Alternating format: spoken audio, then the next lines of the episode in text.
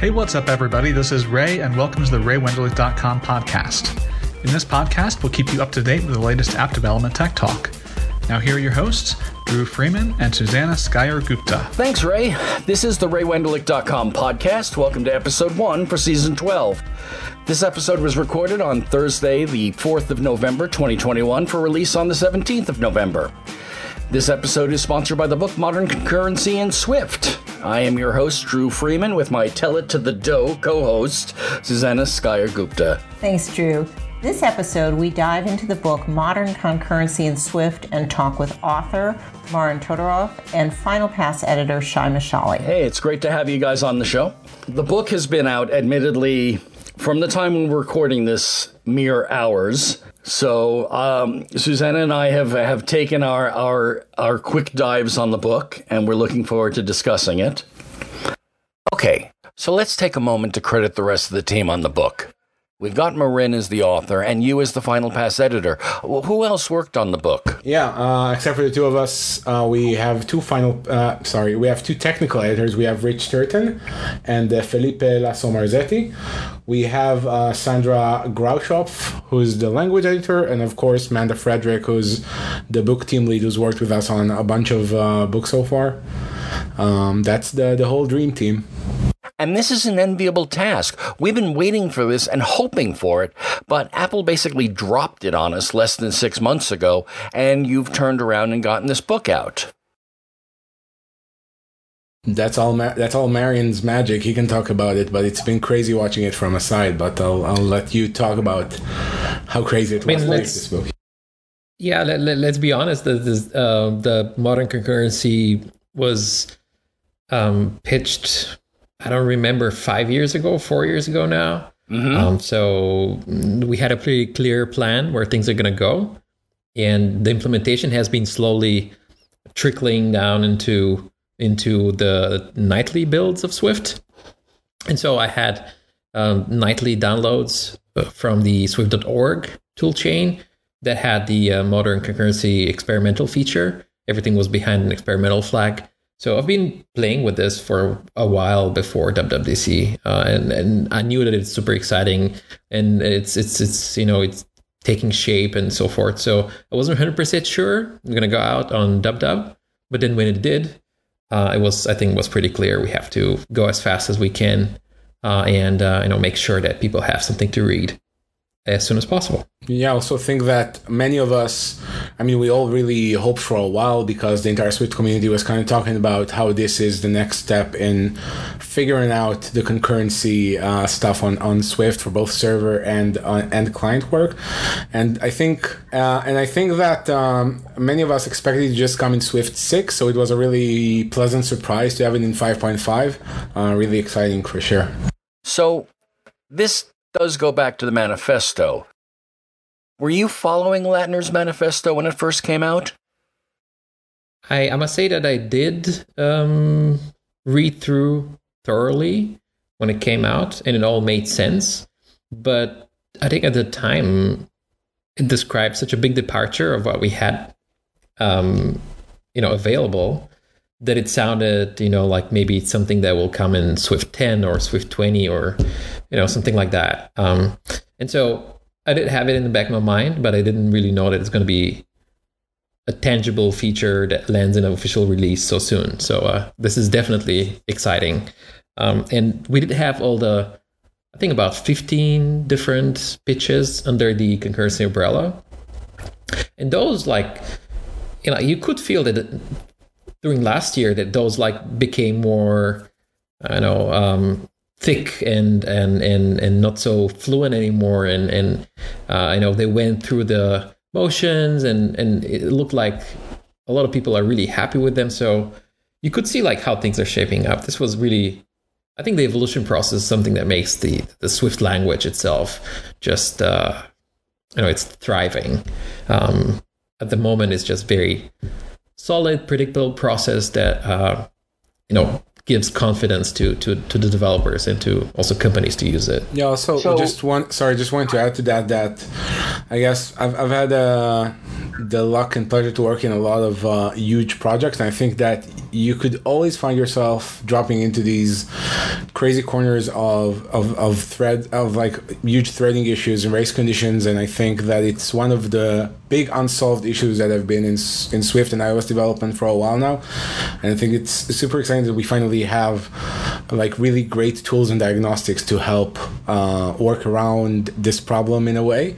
Uh, still a bit of gotchas to work around, uh, I guess, and, and, and know about, but it, it's still very exciting uh, progress for the Swift language. Can we jump up to a really high level and do some I you know, I've read the introduction to the book. I understand the book is pitched at an intermediate level developer, okay? But let's say somebody is not quite there, that they're more of a beginner, but they want to understand, they want to know what they should know about concurrency. What would you tell that person? What should you be learning about concurrency as a new developer? Well, Cocoa apps and iOS apps uh, in general are inherently asynchronous, right? So there's many parts of your application that are happening at the same time, right? You can scroll things on screen at the same time, play audio at the same time. I know, uh, be in a network call of some sort that is fetching data from the network and so forth and so forth. So all these parts are kind of happening at the same time. Uh, and so they don't really stop and wait for each other, right? Like you don't stop the audio any time that you start scrolling, if you do things right. And so it's it's important to understand that there there can be you know many different things, many small tasks that are that are working on the same thing or just uh, in coordination and so forth. And so concurrency is something to understand and keep in mind uh, and know the most importantly the constraints of it. And so uh, when you know like when few things are, are working on the same thing, they might you know conflict into uh, you know whether what a variable should be or uh, you know who owns a piece of data and so forth.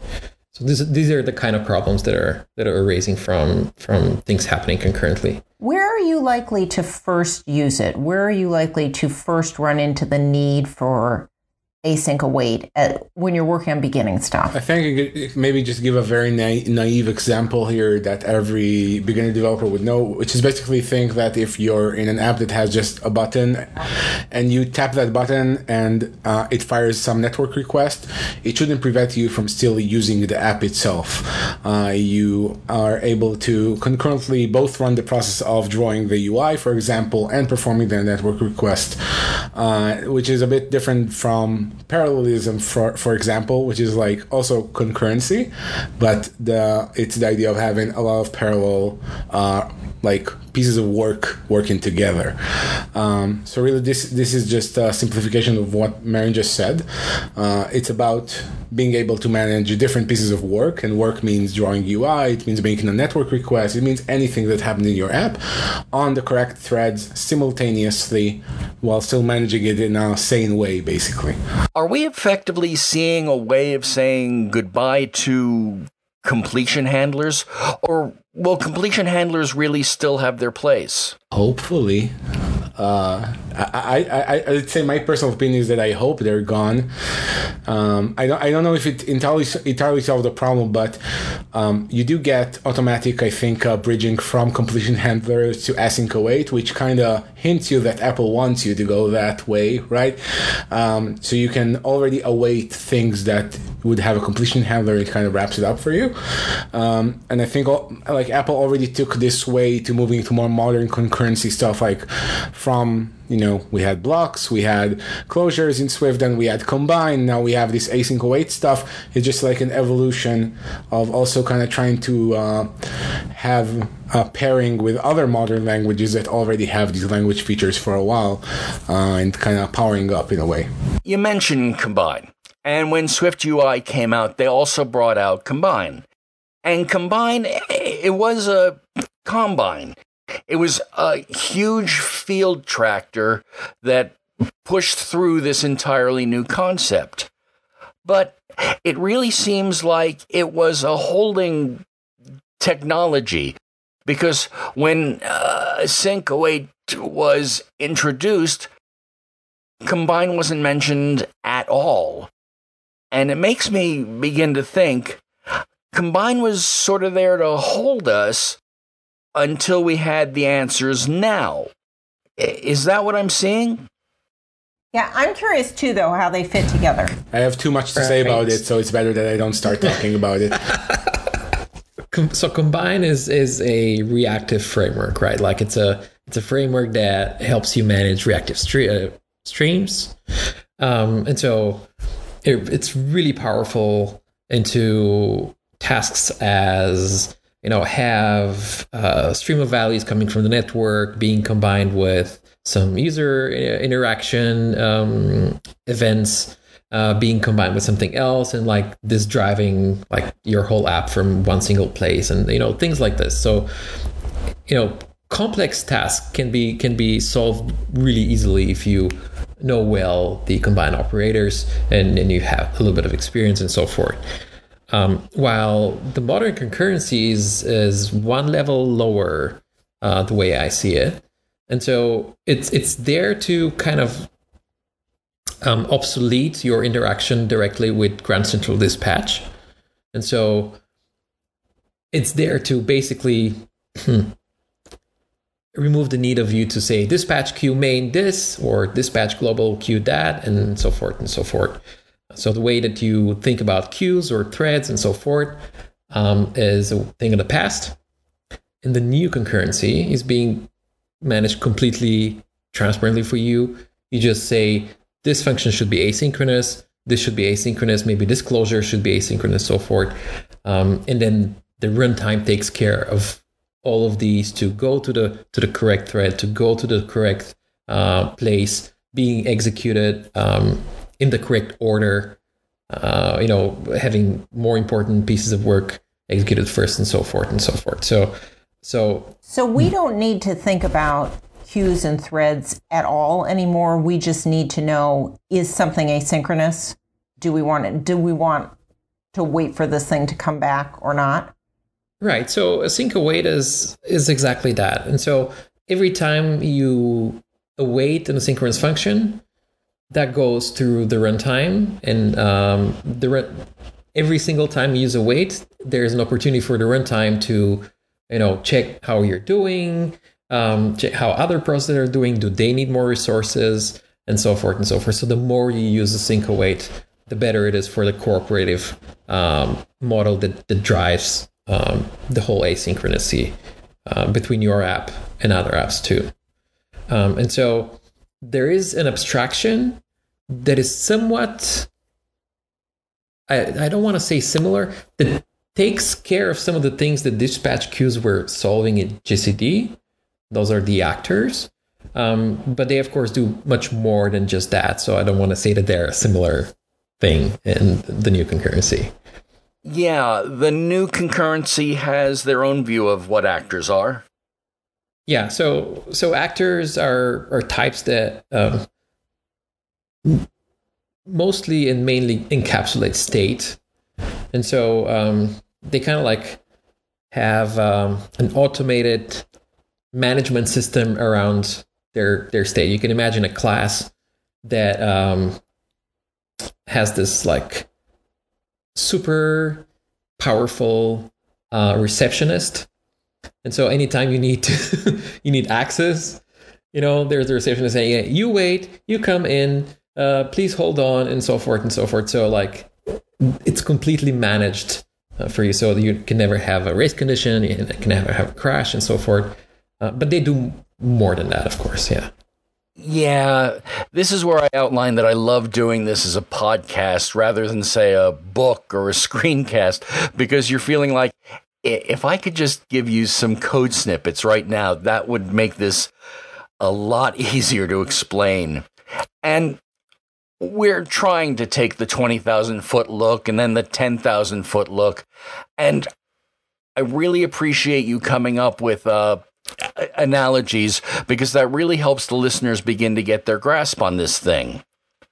So, well, we've covered the fact that um, this is an intermediate book and that you should have at least some understanding of uh, the ideas of concurrency. Now, one of the things that tripped me up when I was looking at it originally was that if you use await, you need to mark it as async. But if you're going to mark it async, you need to call it from something that's async. So, where does that start up the queue? How does that work? Because the the first thing I discovered was, well, what do I, well, where do I say this is where the async begins? Right. So, it is it is it is a kind of a kind of a thing to solve for yourself when you, uh, have a little bit of experience, I guess. I was just talking to John Sundell uh, earlier this week, and we were saying exactly the same thing. He was like, "Oh yeah, it made one function async, then the one that called it needed to be async, and then the one that called it needed to be async, and so forth." So you know, stop. If you start unraveling, you can just you know get out of control and um, uh, sooner than later just have to redesign your whole app and so forth. So I wouldn't really do this. Um, there is a type called task uh, in the new APIs, and, and task is um, a piece of asynchronous work. You can you can think about it um, in in in uh, past terms as, as, a closure, as an asynchronous closure. Uh, and so inside task, you have a concurrent context, and you can do asynchronous calls. And other parts of your app that are not strictly inside a task are synchronous. So you don't need to await and you cannot await anything. And so I think it's important to realize like which pieces of your app are synchronous and which part of your app might be asynchronous or might be concurrent and so forth. And then like separate them um, into into like synchronous, strictly synchronous, and maybe asynchronous parts. Um, and this is not as difficult as it sounds. If you if you look at a Swift UI app, you have all the view modifiers, right? Like an each view modifier is a, is a little piece of code, hopefully a little piece of code. um, and so each of these usually runs synchronously. So it's easy to say, hey, these parts are synchronous, and here I can call only these ones. And then other view modifiers are strictly asynchronous, like the new task modifier. And so you can neatly separate like which calls you do where and so forth. Um, and each time in your synchronous context, you need to do some asynchronous work or concurrent work. You can start a new task uh, release just by saying task, open closure, and like insert the asynchronous calls in there. Um, and now comes the question how to funnel data back from your asynchronous code into your synchronous code. Like this, I think is the is the big question. I think that we're gonna see patterns emerge for sure, or maybe the APIs will get richer a little bit next year. Right now, you you get kind of like need to decide it for yourself. Uh, but in the book, we do a lot of this, you know, back and forths between synchronous and asynchronous. Um, so there's like a whole variety of showcases in there. Yes, I'm listening to you describe this. I wonder if there like are there new design patterns that go with this. You know, it's just listening and wondering without having played with sample apps yet. It, it really makes me want to see, okay, how did you do that? Which, of course, is the great part of the book. Yeah, I, I, think that another thing that's really nice about having having like specifically async await is that it does exist in a lot of other languages for years. So there are patterns that we can kind of migrate and learn from from other languages. God forbid JavaScript, but that's the first thing that comes to my mind. Uh, that is a strong uh, player for that. Even actor model, you know, is something that came from Akka and other um, other you know strong languages that have have this model for a long time now. Um, so there's already prior art that we can base our new patterns uh, on uh, for Swift and for iOS apps, even though it's not the same product. Eventually, um, the patterns uh, I think would be the same uh, moving forward. But I'm sure the community uh, will come up with its own stuff, like it's bound to do every time uh, a new interesting feature comes out. And it's going to be interesting seeing that happen from the side. so one of the questions that this leads me to is because you, you mentioned a lot of using the task in Swift UI, is it lending itself more easily to Swift UI than, say, UIKit? Or is that pretty much off the table and it should pretty much drop into either uh, once you understand the uh, the, the patterns? From from what I've seen so far, uh, working on um, a couple of bigger apps, um, Swift UI and Combine are such a fantastic team that you know Combine takes care of most of my like data binding needs. And so I've been mostly using task and async await in my models to to handle networking or to you know like do some computation and things like this. Uh, and so leave the rest basically to uh, Swift UI and combine to you know pipe everything through to the UI. Um, and I think in Swift UI the the, the 95% of my needs so far have been just to have the, the task modifier, uh, which is being executed when the view appears on screen, just to kick off some uh, some model work, basically, to say, hey, my model, by the way, I need this and this done, and then leave it be uh, until the results pipe through uh, through the bindings back to the UI.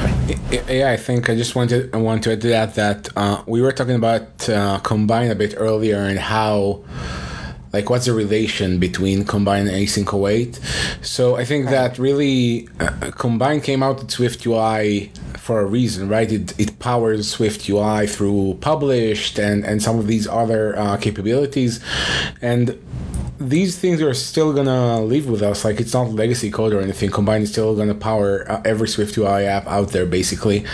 And so I really agree with what uh, Marin says that yeah, the task modifier is super powerful. By the way, I actually like my at least my instinct would be that like UIKit apps would benefit so much from async await because like Swift UI already has a pretty good model for you know uh, being uh, functional in a way, being declarative in a way, but UIKit has much more legacy stuff that you can benefit from uh, kind of migrating away from closures into async await and simplifying your code to read more synchronously uh, even though it is asynchronous.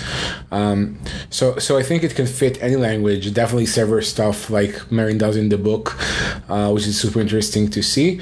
Um, but yeah I, I think that uh, combine is very much here to stay. And uh, it it also shows by the fact that we have like async publisher which basically lets you await combined publishers as if they were async sequences.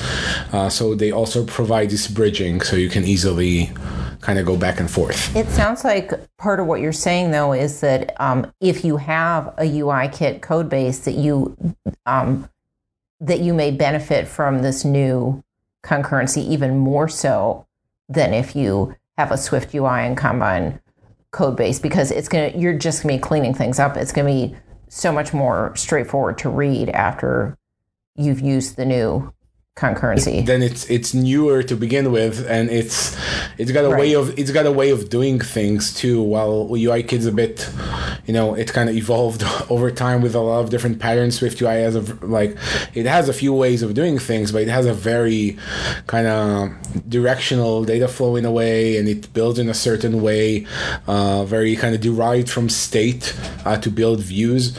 Um, so i think that it is going to clean up some stuff in in, in some scenarios scenarios, but for UIKit, there's just much more mess to clean up that uh, that you know that you could benefit uh, to to uh, kind of migrate to this, in my opinion, at least. Yeah, I will say that, um, and my credit to the team on this that. The book is using some of the most modern technologies from Apple. Um, the server that runs underneath your examples is uh, assembled by Swift Package Manager it, assembles itself very beautifully. You're using Swift UI, you're using um, all the modern technologies, and uh, it is, as you mentioned, Apple is pretty much saying this is this is the future. As we've learned, when Apple says this is the future, uh, if they sit on it for a year or, so, or more, follow along or get left behind in some ways. I, I've seen many technologies get get deprecated or get lost, and the jobs are definitely going to be moving into Swift UI. I, I definitely think the jobs are going to be moving into async and await. Right, but you can see that you know with with the modern concurrency uh, language feature, the, there was something that I don't know if it's. I, I think it's unprecedented that there was a big voice coming from the community saying, "Hey, the modern concurrency is only available now as 15, macOS 12. Nobody's targeting like only the latest unreleased versions of these platforms and so forth and so forth." And just like, and I think that it was amazing that people kept and kept saying that even though for me personally being super excited about the new currency, but that was like annoying that so many people were discontent with it. But I mean, in the end, um, truly, I think no serious product would target only the latest versions. And so it seems that Apple heard that, and uh, in the latest Xcode at the time of this recording, there's the uh, backporting feature of the modern concurrency, which allows people to build products for macOS 10.15 or iOS 13, which is just I think it it shows that Apple is so committed to this to these new features and to these new uh, um, patterns that they would go out their way to you know do this backport. I don't know if this was planned or it wasn't planned, but it was definitely not announced in June, and so it feels like it really was a reaction to to uh, so many voices saying uh, they really want to use this now and not in two years from now. And that's the Xcode 13.2 beta that you're mentioning, right? Yeah, 13.2 beta right now. I guess it's going to go out of beta pretty soon. I think uh, that would be the first version to support that. Uh, it was it was just really phenomenal to see from the side. Like we, I mean, me and Marin and, and the rest of the concurrency team kind of looked and waited in a way because we knew that there are talks and we had we saw a first PR around concurrency, but still wasn't fully there. And then kind of Doug Gregor put up this huge PR to support backporting, and we all kind of crossed our fingers. And then, boom, 13.2 uh, came out with a changelog entry that said that it's going to be supported in iOS 13. We were all like that. Uh, aside from making this book much more valuable, it, it means it puts this like super powerful technology that has the power to make your apps safer into more apps. Uh, it makes it more uh, accessible to app developers, like Marin said. So it's uh, really exciting to see really how have how Apple invested in, in, into this. I can't imagine. I, I imagine people running around like a fire saying we have to get this done, but I don't know if that really happens. Just how I imagine in my head, basically. And, and currently, at, on the Swift forums, I noticed that there are uh, at least a few issues with the backport. Um, so I'm not so sure. Let's not commit to shipping uh, the the backport so soon, but um, it's definitely under work, and it looks like uh, Apple is committed to it. So uh, th- this is just great. Yeah, let's let's remember that it it's 13.2 beta. So does that mean it's premature to talk about what gotchas people might experience in using the modern concurrency targeting iOS 13 because because it's in beta, basically, because the backport's in beta. Probably the gotchas right now are, is the fact that it's in beta. Like that's really the gotcha, right? right? Because we don't know how stable or unstable it is, and like I didn't follow the forums as, as well as Marin did, but if people are already complaining about it, then it means, I mean, as expected that it it was it was like not rushed, but it was done really quickly, like surprisingly quickly. Uh, so it makes sense. There are a few bumps, but I'm like I'm super confident they're they're gonna fix and smooth out all this stuff, and we're all gonna be able to enjoy it. Hopefully by 13.2 final and not later, but yeah we'll see. I'm also pretty confident there's one clear gotcha, um, which is, and we can talk about right now, which is that um, even though you target, say, iOS 13, and the modern concurrency um, module is going to be automatically backported for you and bundled with your app, so you can use actors, async await, and so forth. You still cannot, of course, use APIs that are available only in iOS 15, like um, the extensions on your session and things like that. So, you know, foundation or or core data frameworks that have the uh, async await uh, extensions or, or special methods and so forth that were introduced in iOS 15, you will still not get them uh, somehow automatically if you're targeting iOS 13. So um, yeah, I'm curious yeah, if they're gonna fix it because it sounds like it should work. Like if if they already went through all the trouble, then who knows? Well, th- this is not really so easy though to because depending on how these APIs are implemented, uh, it might be more difficult because currently from from Doug Gregor's post, what I understand is and what I kind of like see in the build bin- binaries is that if your project is targeting an earlier version than iOS 15, it kind of like bundles the uh, libdispatch uh, with your app.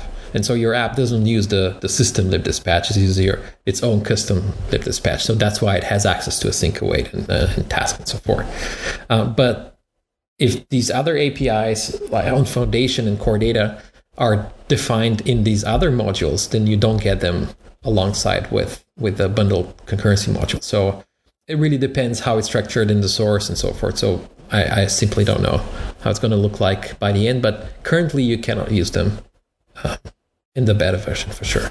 Let's talk about some of the stuff that was added in iOS 15. Because a lot of people, I think, take a very primary view of this and think that we've added async and await into the Swift language, but there was a lot added into the actual frameworks to make this much more robust. Can we talk about some of the areas that people should be looking at that that have been enhanced? Okay, uh, I'm sorry. I'm asking. Uh, like, are, are, you referring to anything specific around concurrency, or well, some of the some of the frameworks that effectively were enhanced for concurrency? I uh, I'm curious if you could highlight a few that that you know you really should say, okay, I use this kind of a framework, and here are some of the enhancements that now exist. Yeah, I think the most obvious stuff that uh, we kind of got with Combine as well. I think that every time they deliver something, like they meaning Apple, deliver something related to concurrency or, or multi-threading, they provide extensions on URL session because it just makes sense, right? So you would be able to await a URL request. Uh, but interestingly, you can also, which is something that we do in the book, you can like await like a socket request and listen on uh, like await the, the bytes coming in uh, from a request for example, or stuff like that. Uh, I think that's like um, a, a, really strong, like a, a really like a real powerful API changed. Uh, if I remember correctly, there are a few other like heavy.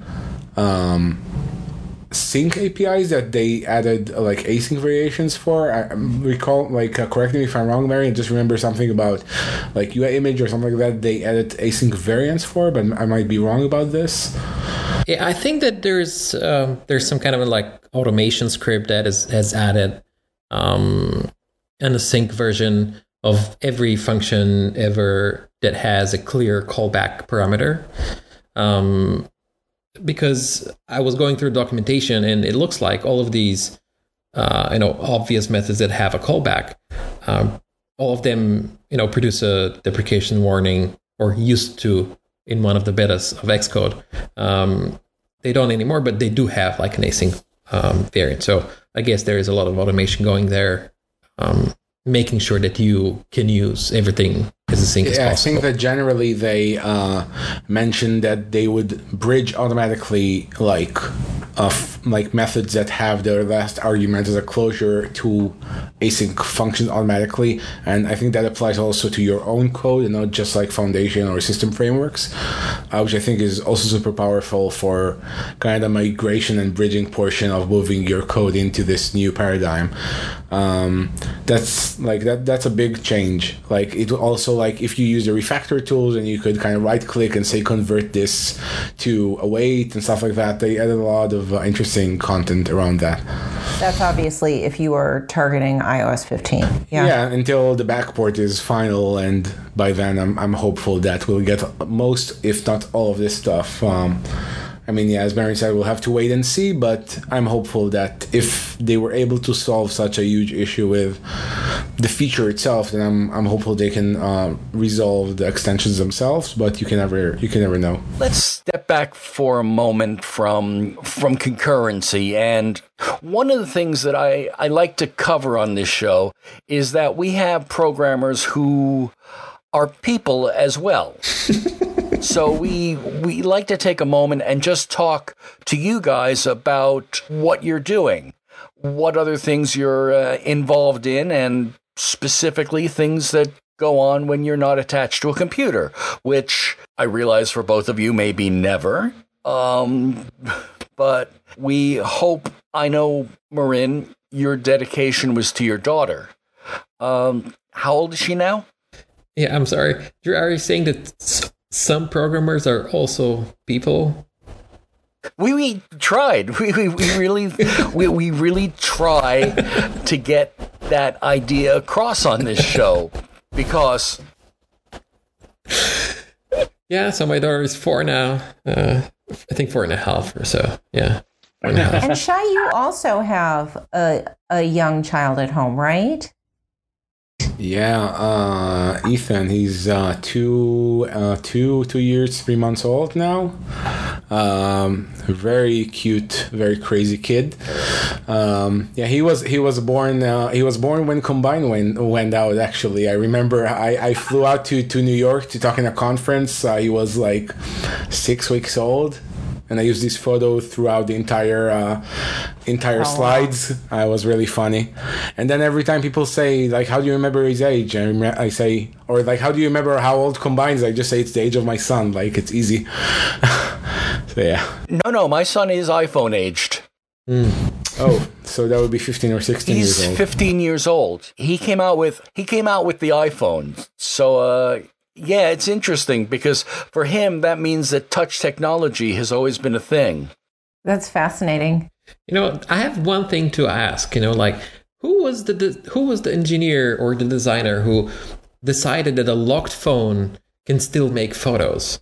Like every every week, mm. I have to clean like about two thousand photos for my iPhone because my door will just find it, and I just like press on, and that's it you know, I I would agree with like a single a single shot photos on a lock screen. I can get this, so people can make like a photo. But like, what's the point of be- the, the phone being locked if you can just press on and like do 200 shots in one go. this this is us uh, uh, crying about the fact we love our kids so much, but they are messing with our phones all the time, basically.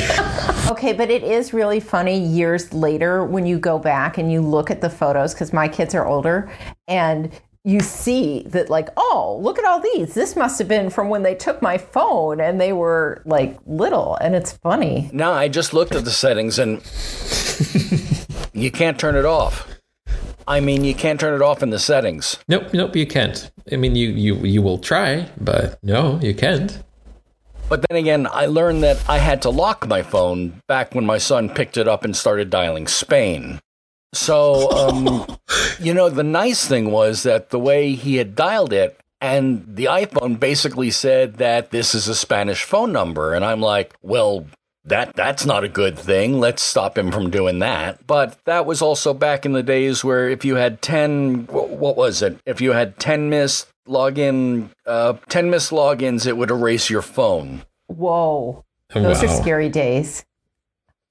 So I had a follow-up beyond how great your kids are. I mean, which should be a central theme in all conversations always. But so you guys, I know that for Marin, this is your 10th book, which is mind blowing to me, and Shai, you're seventh. Yeah. Um, how do you manage your work and this amazing productivity here at Ray Wenderlich and parenting? What, how do you like, are, what are some of your life hacks to manage to get stuff done and maintain some shreds of sanity? I want to preface what Marin is going to say with the fact that this this guy wrote two chapters a week for like three like a few months. It was crazy. so now tell us how you did that. Right, without without sounding too smug, I want to clarify that this is my 10th book for Ray, but before that I did work on other tech books. Um, but yeah, so I think Well, I think that is. Uh, I was discussing, but I cannot really remember who with. Um, I think it was with the Ray on a call a few months back, and we were just discussing. He was saying, "Ah, you know, uh, like if if if everyone was was uh, as efficient author as you, this would have been like much easier, and you know, and so forth and so forth." But like I said, yeah, but you have to if you're comparing it's just not fair because you have to think about like how efficient I was when we were working on our first book together and iOS five by Tutorials. And so this was like a um like a like a blip show, you know, like uh, everybody just trying their best, but like uh it didn't really like it doesn't really work on the first try so well. And then the second try was I think a little better, but it was also pretty much winging it uh, and so forth. And so the, the, the amount of, of times that I've that I've been through the process, I think it just helps out uh, immensely. There's there's no a lot of red tape and there's no uh, a lot of new things to to pay attention to. Uh, kind of like I'm I've worked through this like already so many times that uh, kind of like I really can just be totally zen and think about my own stuff and like I know how much should I be doing as an author? And like what kind what kind of like input like every everyone after me uh, expects all the editors that are working on this team. And there's a lot of people to take care of like whatever you write right? So i think just being familiar with the process and like doing only the thing that is expected from you and leaving the other people on the team to do their work uh, i think this makes most of the difference um, Shai?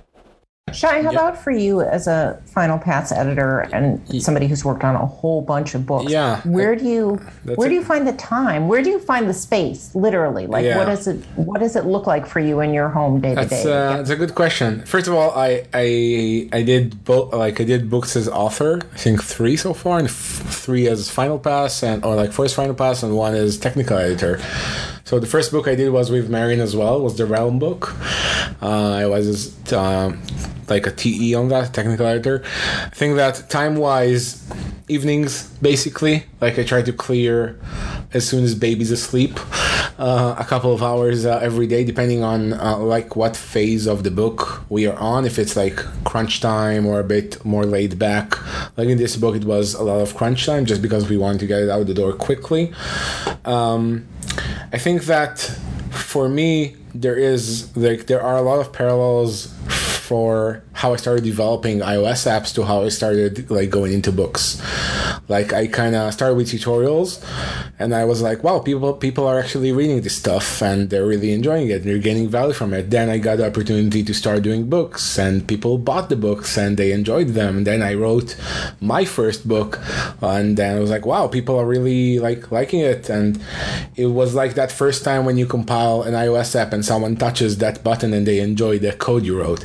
And I think that, you know, the fact that I can write stuff that is helping people or I can edit content that other people wrote and make it, you know, smooth for other uh, readers to follow, that helps that helps them uh, develop their, their next app. That's something that really that's really like exciting to me. Um, and I, I agree with Marin that like once you don't have to think about the ceremony so much. You you know how the flow works. You know the kickoff and all the, that process. Then it doesn't uh, scare you as much. It's not intimidating. You're used to it. And the seventh book is, is easier in that sense than the first book. Uh, also, like when you're a final pass editor, you're expected to basically know the entire process very well. So I'm pretty much used to it by now, uh, as Marin is. Um, yeah, I think that that's pretty much it. Just decide to dedicate the time to it. Uh, try to find the time in the evenings here and there, and uh, and uh, and that's it. I really want to say that I appreciate you guys coming on the show. It's been a great dive into async and await and concurrency and the new book, which I know will be very popular because it's just this amazing technology we've all been waiting for. I want to thank you both for your time and talking about so much today. It's been a pleasure having you. Marin, we can find you on Twitter at icanzilb. Is that correct? Uh, right, that's right. But like the easiest way to find me is underplot.com. This is my personal page. And they have like un- Underplot. Yeah, I like the word. And uh, Shai, you are freak4pc. Yeah. Who of us has the most the, the most ridiculous Twitter handle? Me, I think. By the way, is it Zilib like the compression? I, I always wanted to ask you, where does the nickname come from? It's unlike the compression. Zilp, Zilp. Ah. Oh, you're yeah, right. yeah, it's pretty much like you know, like when I created my account exactly 14 years ago. It's like I had no idea that Twitter is going to be something that like is going to stick around. At the time, like people were just posting their breakfast and things like this. You know, like it was, hey, I had an egg. All right.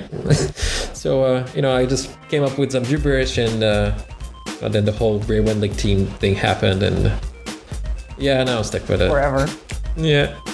Susannah, you can find online at Suz Gupta. That's S U Z G U P T A. I'm Podcast Dru. That's Podcast D R U. In two weeks, we're going to come back with one of our old co hosts. Jen Bailey is going to be on. I hope you've all enjoyed this episode. That's going to wrap things up for the episode. For my guests, Marin Todorov and Shai Mishali, and for co host Susannah Skyer Gupta, I'm Dru Freeman. But for now, it's time to send things back to the Emerald Castle. Ray, back to you. And that's a wrap. Thanks again, everybody, for listening to the RayWenderlich.com podcast. We hope you enjoyed it, and don't forget to leave a rating on iTunes. See you next time.